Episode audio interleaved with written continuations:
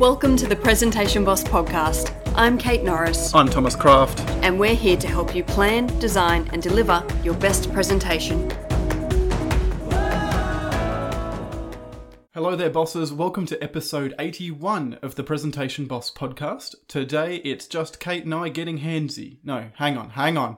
Today it's just Kate and I, and we're answering one of the most common questions we get asked all the time, which is what do I do with my hands? And just a reminder before we get stuck into the good stuff, a reminder that you can head over to patreon.com forward slash presentation boss if you really like the content that we're delivering here, and you can support us through there month to month, which really helps to ensure that we continue bringing you the good content that helps you to deliver your best presentation. All right, onto the show. Alrighty, so as Thomas said, we get asked this question all the time what do I do with my hands? And we often will say to people, just be natural with them.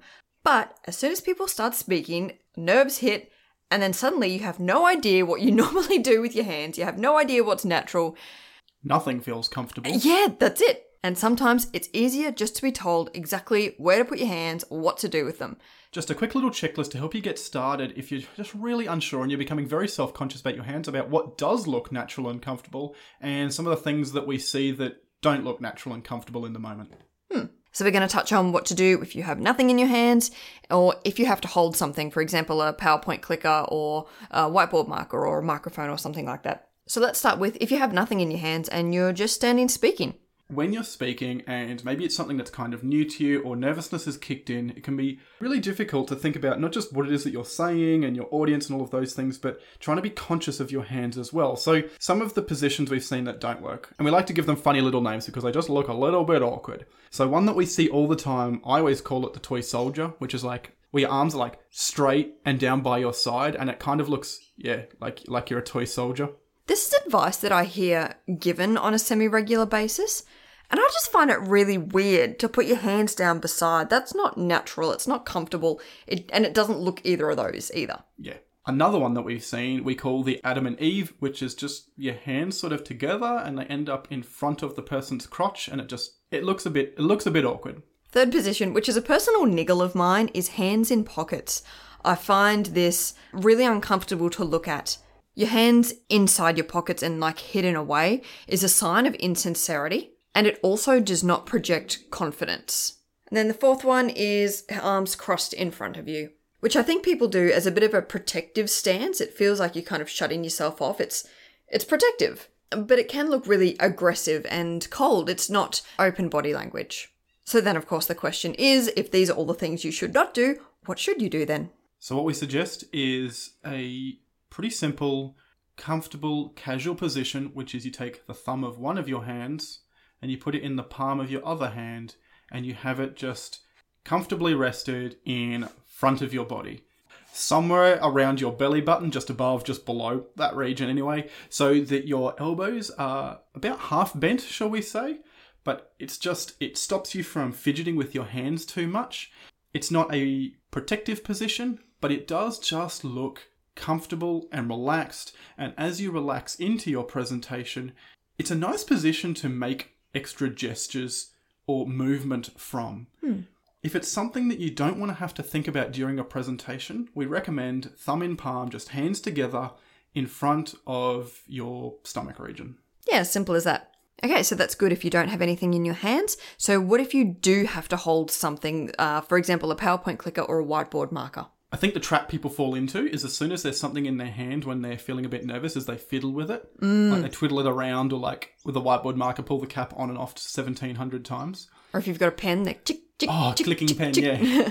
yeah. Really simple advice is hold the thing and don't fiddle with it. And that can take a little bit of conscious effort initially to not fiddle with too much, but as you relax into your presentation, that will become a lot easier.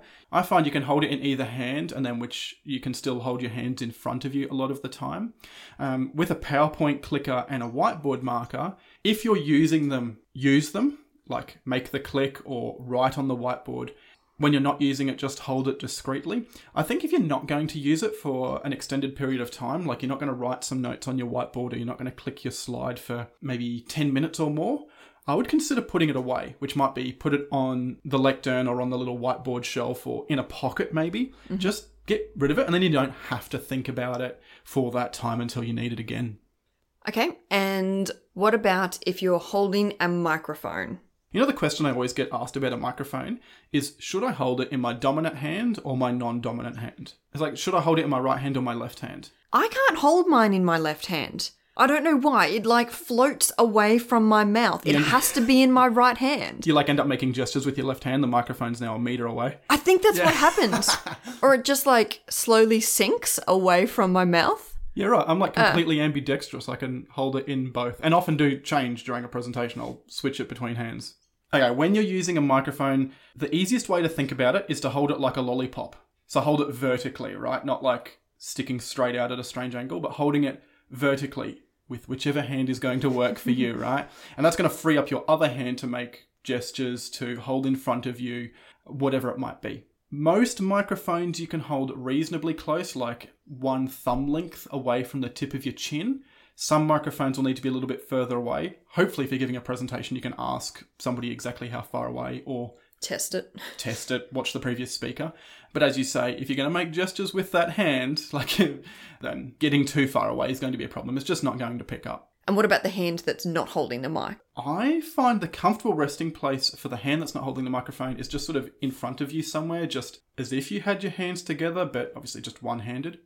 Why don't you tell us, Kate? I remember you said that you like speeches with props. What do you do with your hands if you have a physical prop during your presentation? I think this is very similar to the PowerPoint clicker. If you've got a prop and something that you're holding in your hands, hold it while you're talking about it, while you need it, while you're using it, and then put it down. Because it's so awkward when people have something that they've got for their talk, and then they just kind of keep carrying it around, or they like tuck it under an arm, or Fiddle with it. fiddle with it.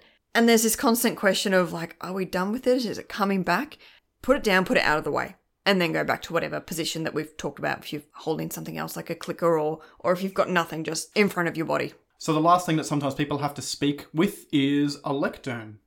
This is generally a little bit more of a formal presentation. If you're at a like a conference or a political speech or something a little bit more serious, um, commencement speeches are classic for them. Anything that's a bit more formal. Here we suggest to people to stand with it and just comfortably rest your hands on the lectern, maybe at the sides of the lectern. Ideally, kind of body width apart. You don't want to be T Rexing and kind of like holding on in the middle.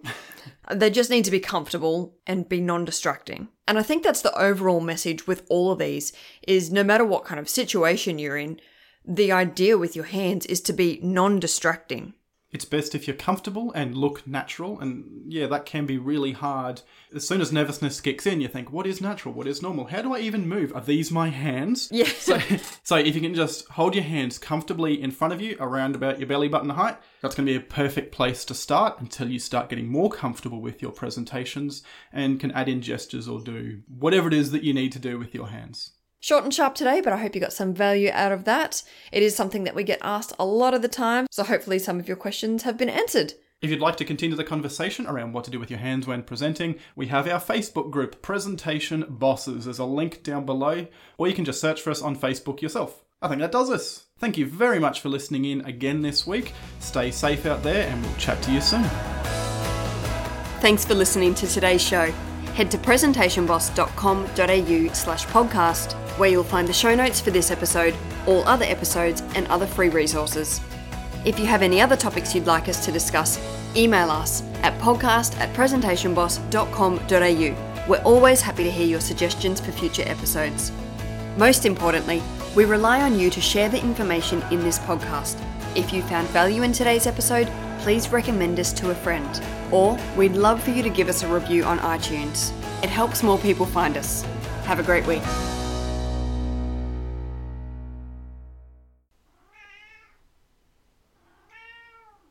Don't make eye contact with him, that's when he meows.